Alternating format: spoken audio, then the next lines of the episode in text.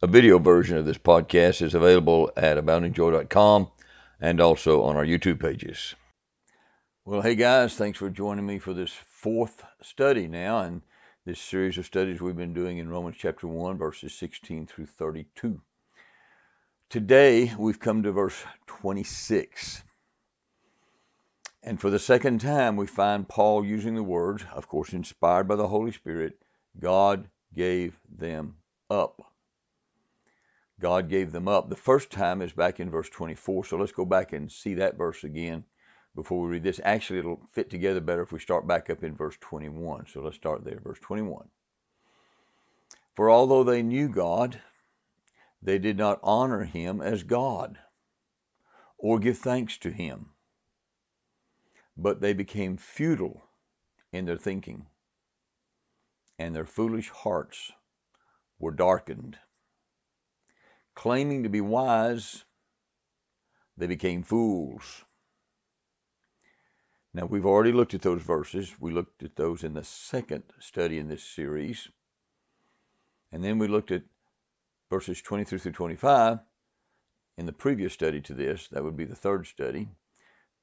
Verse 23 says, And they exchanged the glory of the immortal God for images resembling mortal man and birds and animals and creeping things. Therefore God gave them up. There it is. Therefore God gave them up in the lust of their hearts to impurity, to the dishonoring of their bodies among themselves, because they exchanged the truth about God for a lie and worshiped and served the creature rather than the Creator, who is blessed forever. Amen. So God's telling us through Paul that men who reject Him, that is God, are totally without excuse. Men just don't want God in their lives, so they try to construct a personal worldview that leaves God out and allows them to live in the sin of their choice.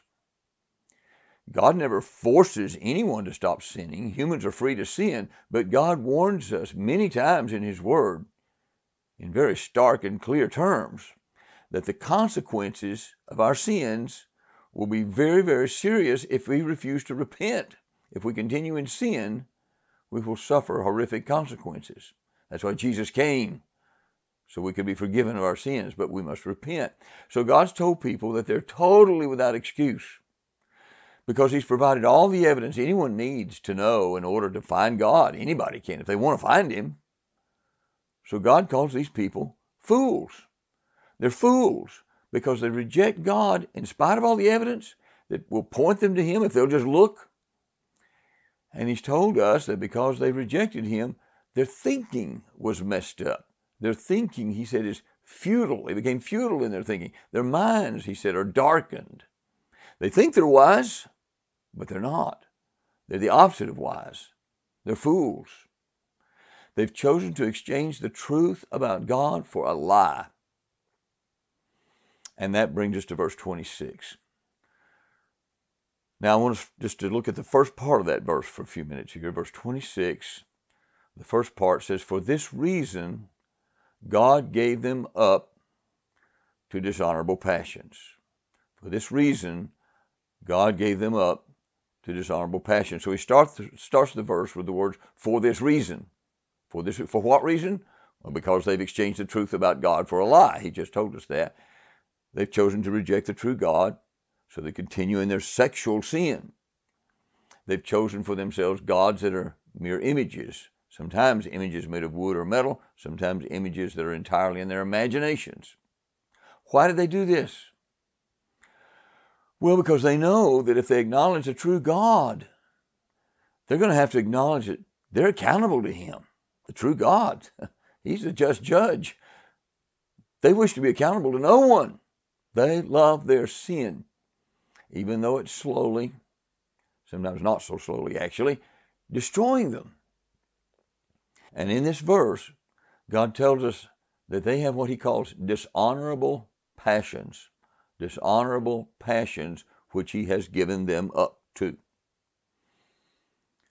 The word translated passions here in this verse is only used three times in the New Testament, and all three times it's associated with sexual sin of some kind, immorality, impurity. It's a pretty close synonym to the word we've already looked at back in verse 24 that's sometimes translated lust or passions. The word dishonorable implies shameful or disgraceful. The New American Standard and the Christian Standard Bible both translate it degrading. So they chose to make their sexual desires part of their identity, and God gave them up to what they wanted. But God does tell us the truth about these desires. They're not part of anybody's innate identity. Oh no. These desires are shameful, degrading, sexually related passions and lusts. And in the following sentences that come right after this, God makes it very clear He's talking specifically at this point about lesbianism and homosexuality. So let's read it. Verse 26 again For this reason God gave them up to dishonorable passions, for their women exchanged natural relations for those that are contrary to nature. And the men likewise gave up natural relations with women and were consumed with passion for one another, men committing shameless acts with men, and receiving in themselves the due penalty for their error. The words in this passage, natural relations, simply mean that the way God created men and women physically, make it very clear how God intended sex to work, natural relations. In these final words of verse 27, he said, receiving in themselves the due penalty of their error. It means even in Paul's day, people were aware of bad outcomes if they engaged in sex in a way other than the way God intended for sex to be used. He created it as a wonderful blessing between a husband and a wife, a man and a woman, in a covenant of marriage. So he's talking about things like Maybe STDs and diseases like HIV would be included here. But there are other bad consequences of homosexual behavior too. Some of them I've heard about and read about. I don't want to discuss them, but it can be horrifically ugly. And there are other bad consequences that include our emotions and our thinking, all kinds of bad outcomes in themselves. Now, you are aware, I'm sure, keenly aware, that we're living in a day when many, many people do not like these verses. They consider them to be barbaric. And if we take these verses seriously, as we must, because they're part of God's Word, right? Some people are going to tell us that we're going to find ourselves on the wrong side of history. you heard that? If we accept them as part of God's Word, some people will say, hey, that makes you a bigot. That makes you a hater. And again, many in our day embrace these sins as part of their identity. In other words, they just consider their behavior when it comes to sex to be this, in the same kind of category as their skin color, or maybe their eye color, or their hair color, or their height, or their shoe size, or their blood type. You know what I'm saying there. So we need to understand exactly what God teaches us in His Word about all this. We need to make sure we get it straight in our own minds. Now, what I'm going to share with you next is largely taken from notes I made and shared as a post on this topic a few years ago. So if you saw that or listened to that, this may sound familiar to some of you.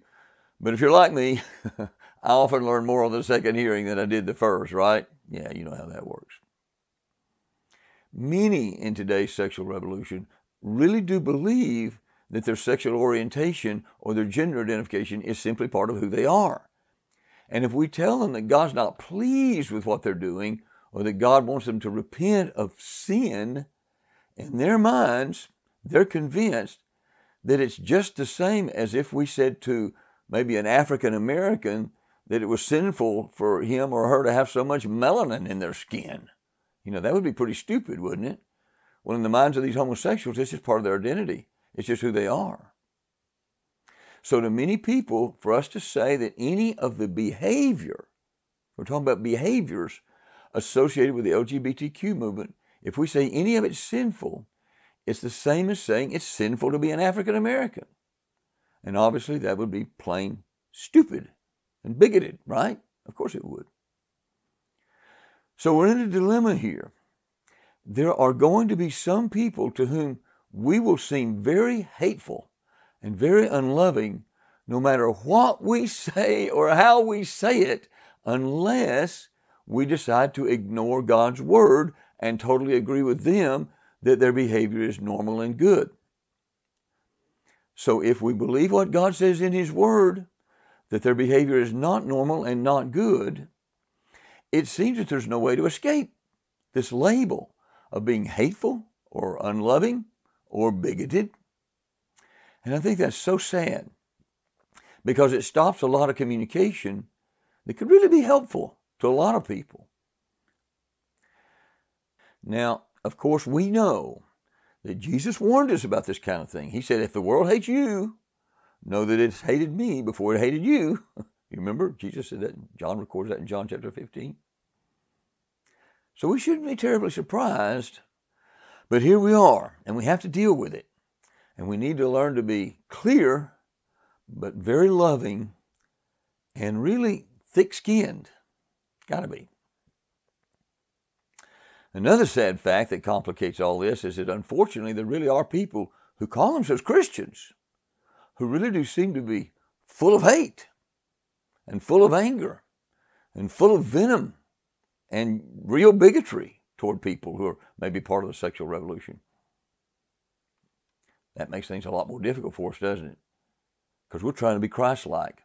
And when there are people out there who claim to be on our side, but they're being very unchrist like, makes it difficult. Got a lot of praying to do. But even if we realize that there are some who will call us bigots, no matter what, unless we just agree with them, we still have to make every effort to love them and be loving in our responses. Jesus said, But I say to you who hear, love your enemies even. Do good to those who hate you. Bless those who curse you. Pray for those who abuse you. But love includes speaking the truth. You can't love people without telling them the truth. Telling them the truth is part of what it means to love people. In his letter to the Ephesians, Paul wrote, Rather speaking the truth in love. Isn't that beautiful? Speaking the truth in love, we're to grow up in every way into Him who is the head, into Christ. That's what we need to learn how to do.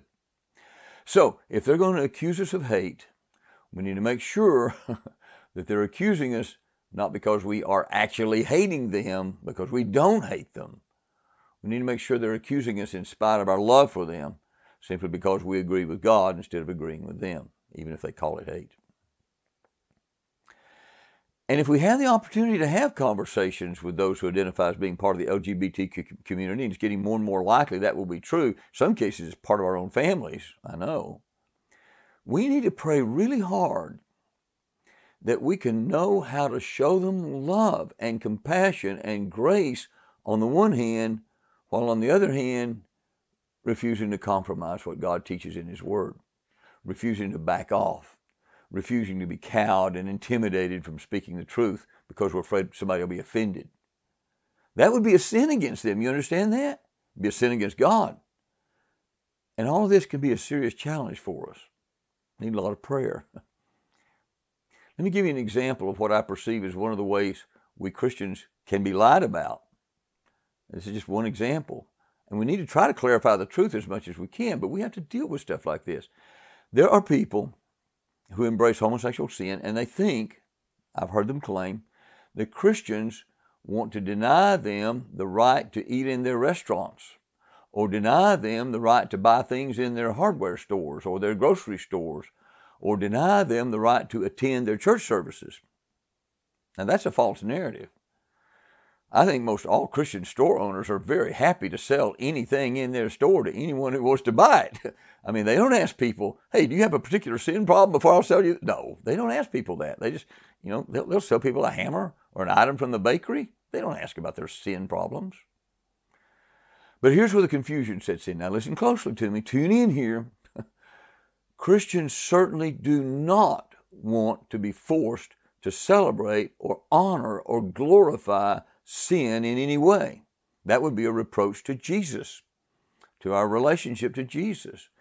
So, for a Christian school to be forced, for example, to hire a teacher who would not take a firm stand on the biblical teaching about the sin of homosexual behavior, or, as another example, to force a Christian sign maker or maybe a Christian t shirt maker to make a sign or a t shirt that somehow celebrates sin, any sin, including homosexual sin, that would be wrong.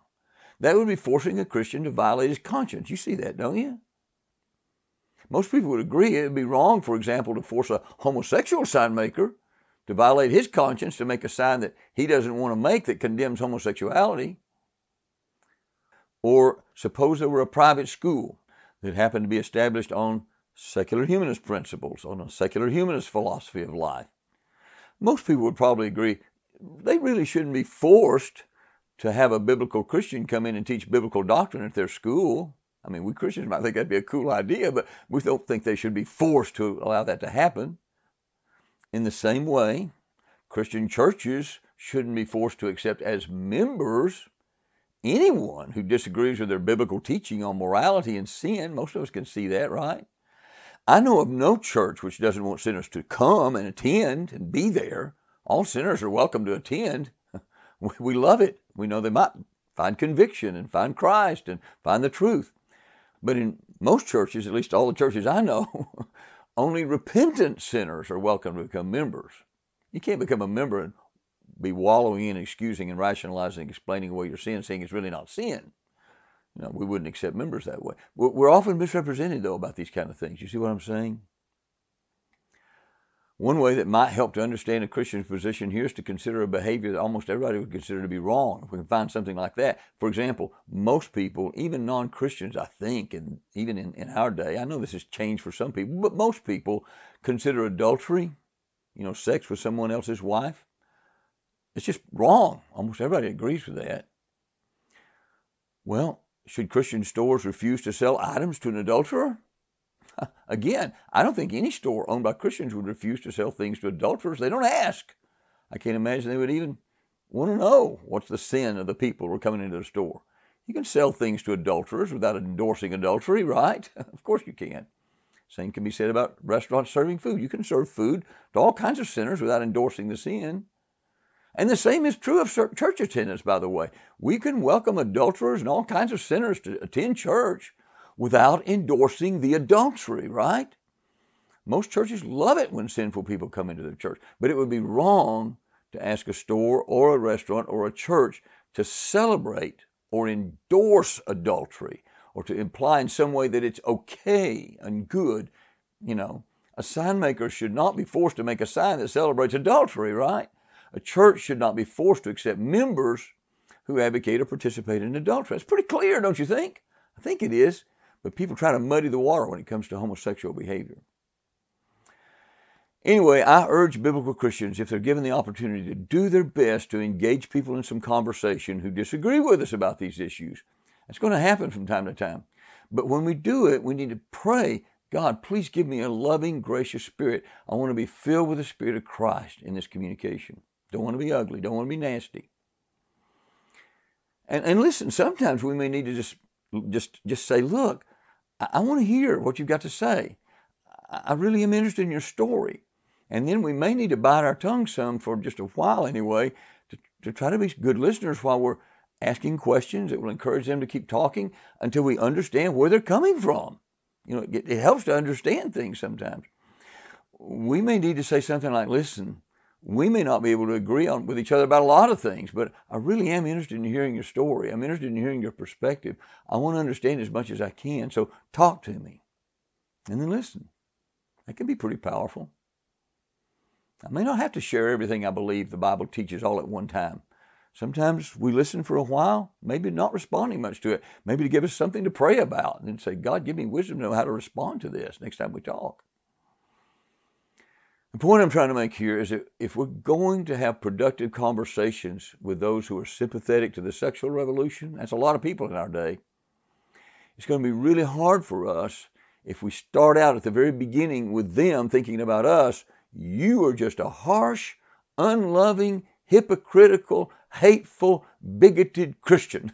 you don't love me. You hate me. You don't give a flip about me as a person. You don't care what's going on inside me. You just want to try to force me to change. Well, if that's their attitude going into the conversation, we got a mountain to overcome before we can ever get down to the truth, right? Sometimes it's just not easy for us to convince others that we love them.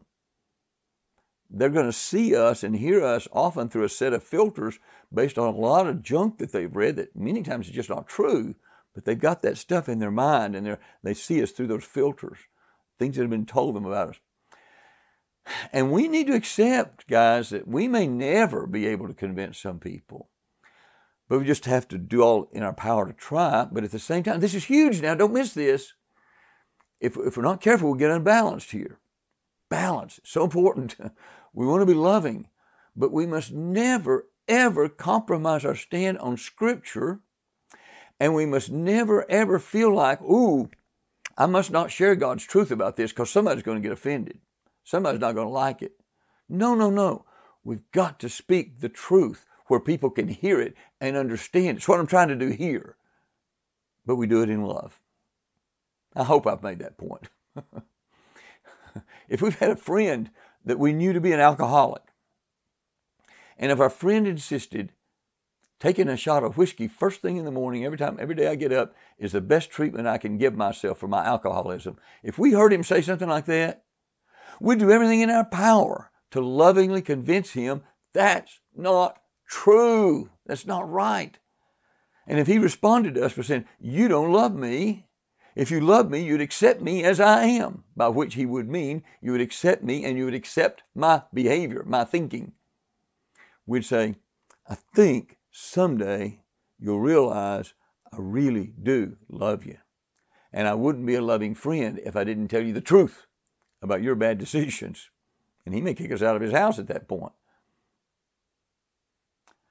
Same approach, though, is true for sexual sins, guys. We have to speak the truth. We have to speak the truth. People have to hear the truth. Christians have to hear this kind of thing so they'll know how to respond. All right. Having said all that, whether we have the opportunity to share these things with others right away or not, as Christians, guys, I'm assuming those of you who are watching this are Christians, we really need to understand what God says about these things in His Word. We need to understand it. And we especially need to understand what some homosexuals right now, they call themselves Christians. They're saying that the Bible really doesn't condemn their kind of homosexual behavior. We're living in a time when there are members of the LGBTQ community who call themselves Bible believing Christians. And they say the church has just gotten it wrong in the past and that we need to take a fresh look at the Bible. And we need to understand some of the arguments that have been offered by some of these people in the LGBT community who claim to be Christians because they're out there, guys. They're writing books about this stuff. One more issue I think we should think about before we look at some of the scriptures here. There are some Christians who will testify that they really do have homosexual temptations, but they don't act upon them because they know They've been persuaded by the Lord, by the, by the scriptures, by the power of the Holy Spirit that homosexual behavior is sin. They realize that. But they struggle with homosexual temptations. What do we say about that? Well, listen, the truth is, if we're honest, we all have to deal with different kinds of temptations. And different ones of us have different kinds of temptations that are stronger than others. You know what I mean. You know what your temptation is that you have to fight over and over and over because of the weakness of your flesh or because Satan is working on you on that area. You know what I'm talking about. Temptations are not sins. You know that, right? Because Jesus was tempted just like we are. He just never gave in to those temptations. Remember? Hebrews, for we do not have a high priest, that's Jesus, who is unable to sympathize with our weaknesses. How can he sympathize? But one who in every respect has been tempted as we are, yet without sin. He never gave in but he knows what it is to be tempted. But to be to be tempted, we, we're tempted with all kinds of stuff. Now, I'd like to balance that just a little bit because I've heard some Christians who actually identify as gay Christians. Even though they're, they are being totally celibate, they're not, they're not engaged in homosexual activity, but they identify as gay. I think it's a mistake just as I think it would be a mistake to identify with any other sin. You know, we don't go around identifying ourselves as, well, I'm a liar Christian because I have temptations to tell lies, or I'm a thief Christian because I have temptations to steal. I don't think we should identify as adulterous Christians if we're tempted to commit adultery. Because, but, but, you know, even though we're not choosing to do it, those may be our temptations, but we don't identify with temptations, do we? We shouldn't. We identify with Christ. We're Christians, period. but the big problem today in the church is that there are others in the sexual revolution who call themselves Bible believing Christians who've decided that it's okay to be a practicing homosexual. They would say, I am a practicing homosexual, but I'm also a conservative Bible believing Christian. And there are quite a few other Christians who are beginning to say, you know what? Maybe these guys have a point. Maybe they're right, and they're beginning to agree. There are people out there who are convinced that the church has had it wrong all along about what the Bible teaches about homosexuality, that we've just missed it. And we need to be familiar with the arguments, and we need to have a clear understanding of what God actually teaches in His Word. And, guys, listen, please, even though we may not really feel very comfortable about it, we need to be teaching Christians, including Christian kids, God's clear truth about these things. We need to teach these things openly in our congregations. If we decline to teach the truth in this critical area where Satan is attacking so viciously in our day, we're leaving people vulnerable. They're wide open to Satan's attacks. They're wide open to confusion. They're wide open to deception because it is everywhere. Okay, let's start here. There are those who say when the Bible seems to be condemning homosexual behavior, it really isn't condemning homosexual behavior that's between two homosexual adults who are in a covenant commitment with each other. They will call it marriage, by the way, and the government may call it marriage, but God doesn't call it marriage in the Bible. So they say that what the Bible is condemning is not what they're doing. They say the Bible merely condemns predatory homosexuality, like rape, maybe. Or maybe it's condemning promiscuous homosexuality, like having a whole lot of partners. Or maybe they'll say it's condemning homosexual pederasty, which is homosexual activity with kids. And they will claim sometimes that in the Roman world, these were the only kinds of homosexuality around predatory homosexuality, promiscuous homosexuality, and homosexual pederasty. So they say that's, that's what Paul was condemning. Remember, he's writing to the Romans, right? Well, if they're right, then the church has been wrong for 2,000 years. Now, listen, the authority is really not what the church has taught for 2,000 years, although we better take it seriously if the church has taught it for 2,000 years. But the authority still is God's word. So just because something's been taught for a long time doesn't mean it's true. We have to keep going back to Scripture. That's our source of authority. But if these guys are wrong about what they're teaching about homosexuality, and I believe they are wrong, and if it really is true that all homosexual behavior really is sin, and I believe that's what the Bible teaches, then that means that all homosexual behavior will inevitably, eventually, lead to bad outcomes. Bad outcomes for the people involved in many cases, bad outcomes for their families in many cases, bad outcomes for future generations, maybe, bad outcomes for our culture, our nation. Sin always brings with it a horrible cost, and it's hard for us to see it all. That's why God has to reveal it to us in His Word. So let's look at a few passages of Scripture that speak to this issue we're talking about right now. First, I want us to back off just a little bit and try to get God's overall perspective on the whole issue. Genesis chapter 1. So God created man in his own image. In the image of God, he created him. Listen, Male and female, he created them. And God blessed them. And God said to them, Be fruitful and multiply and fill the earth and subdue it and have dominion over the fish of the sea and over the birds of the heavens and over every living thing that moves on the earth. So God created something very beautiful when He created us male and female and created us to be sexual beings and commanded us in the context of a marriage covenant to, have lots of babies. and of course, in the New Testament, God makes it clear that marriage pictures our relationship with Christ. Remember that, Ephesians chapter 5? He quotes Genesis chapter 2, verse 24, when he says, Therefore a man shall leave his father and mother and hold fast to his wife, and the two shall become one flesh.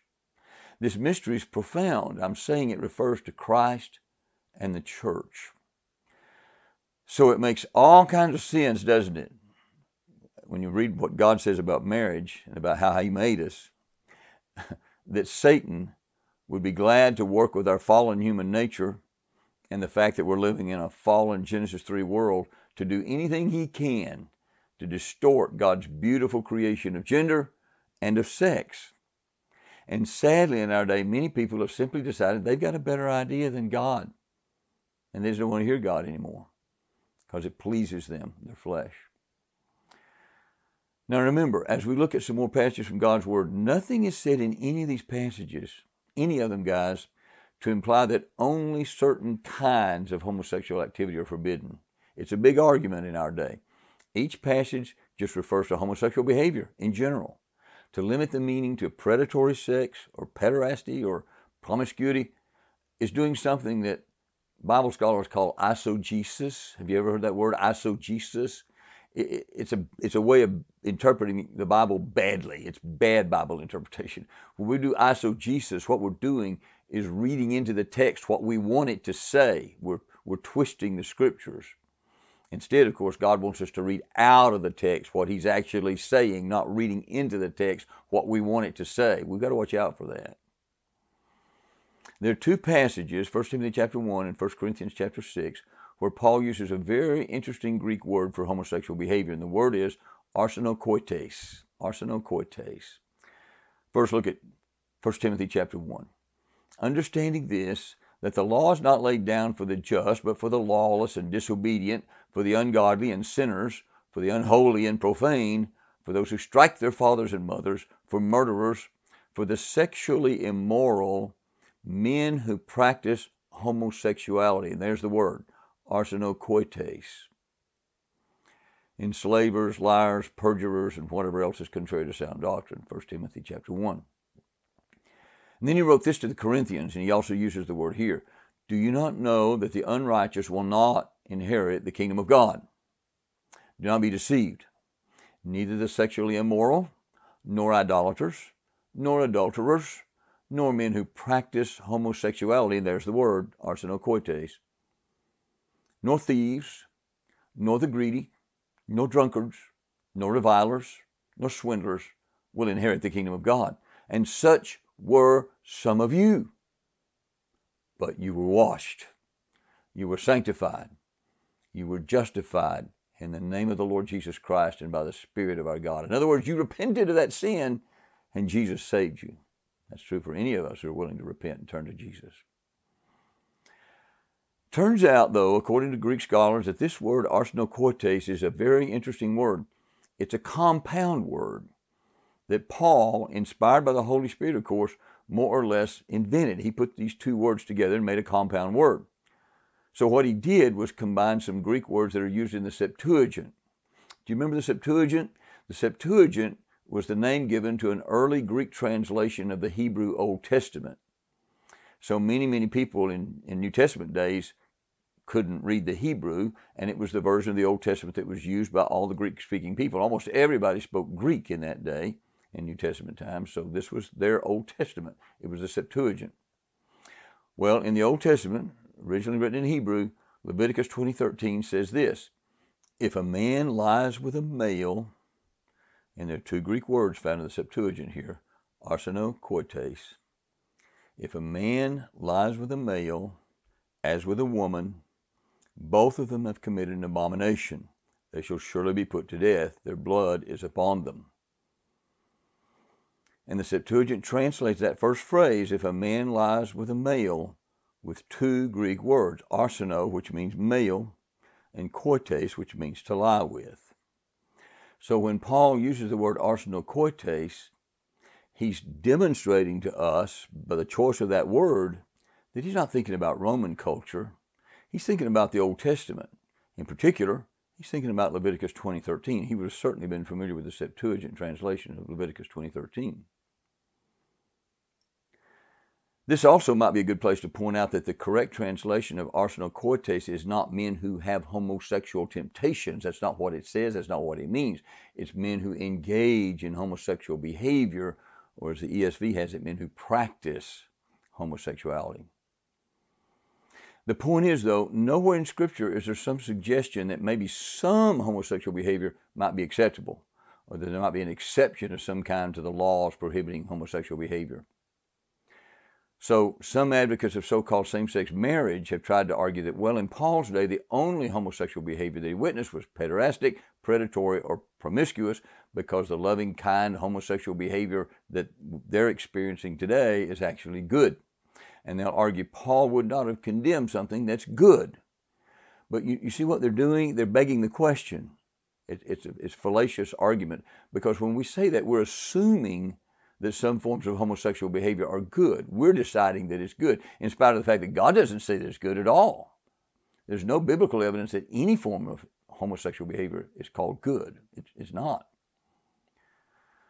Kevin DeYoung is a brilliant young evangelical theologian, and he's written a very powerful book. It's very good, and it's entitled, What Does the Bible Really Teach About Homosexuality? You might want to check it out for yourself. DeYoung makes it clear that it's simply not the case that all homosexual behavior in ancient Rome was predatory or pederastic or promiscuous. It's just not true. Even if you ignore the Leviticus passage, it's also significant that in the passage we're studying, Romans chapter 1, Paul also prohibits lesbianism. You know, we got he said that first. Verse 26, for this reason God gave them up to dishonorable passions, for their women exchanged natural relations for those that are contrary to nature.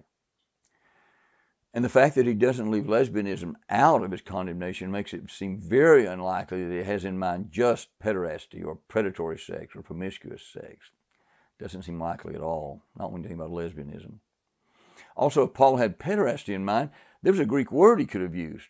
Pederastia. Obviously, pederastia is the word from which we get our English word pederasty. It's almost identical. If he wanted to make exceptions, Paul could have simply added the words. The Holy Spirit could have inspired him to write something like, you know, something to this effect. When I use this word, arsenokoites, I'm not including two adult men in a long-term loving relationship. He could have clarified that. There's nothing in the Bible that even hints that Paul's readers would or should have taken it that way at all. So the only way that advocates of homosexual behavior can use the Bible to make their case is to assume that all homosexual behavior in Paul's day was pederastic, predatory, or promiscuous, and that the loving, lifelong, committed kind of homosexuality just didn't exist. But Kevin DeYoung points out there's another book entitled Homosexuality in Greece and Rome, a source book of basic documents. It was written by Thomas K. Hubbard, who is not a Christian, but he's studied this issue, and it undermines that idea. His point is there was not a simple pattern for homosexual behavior in ancient Greece and Rome any more than there's a simple pattern today. There are all kinds of behavior from what some people today might call bad behavior to what some people today might call loving behavior. And also, lifelong same sex relationships were part of that mix. So the bottom line is the Bible does not condemn some kinds of homosexual behavior and approve other kinds. The Bible makes it clear that all homosexual behavior is sin. Now, there are several more arguments that we often hear made to support homosexual behavior sometimes used to try to justify homosexual behavior in our day. But we're running long here, so we'll take a look at some of those in the next study, okay? Let's stop here and pray. Father, thank you so much for revealing us to us in your word truth. Lord, we want to stand on truth, on all of your truth. We want to be faithful to your word. We know, Lord, we're living in a very confusing day we're living in a day when many have rejected your word and many have twisted your word and tried to make it say something that you didn't say. Lord, we want to we want to be able to help people think clearly about what you really have said in your word. We want people to see your truth. We want to see it ourselves and we want to help others see it. And Lord, we want to do it in a Christ-like way. We want to be loving, we want to be gracious, we want to be kind. We know that even then we will often be rejected and called names. Help us to have thick skins. Help us to be more and more like Jesus. And Lord, please help us not to be intimidated. Help us not to be fearful. Help us not to be so afraid that we'll cause a problem or that people will be offended that we'll simply back away from your truth. We want to be men and women of the book. We want to stand firm in your word, in your truth. We want you to get glory through us. And we pray that you might use us to help some others keep from falling into the horrible abyss that comes when we embrace sin and reject you and reject your truth. Thank you for putting this passage in your word. It's sobering, Lord. It gets our attention. It's heavy. We want to treat it well. We want to take your word seriously because we really, really is. We realize it really is your word. It's powerful. It's living, sharp. It accomplishes what you send it to accomplish every time. Thank you. In Jesus' name, amen.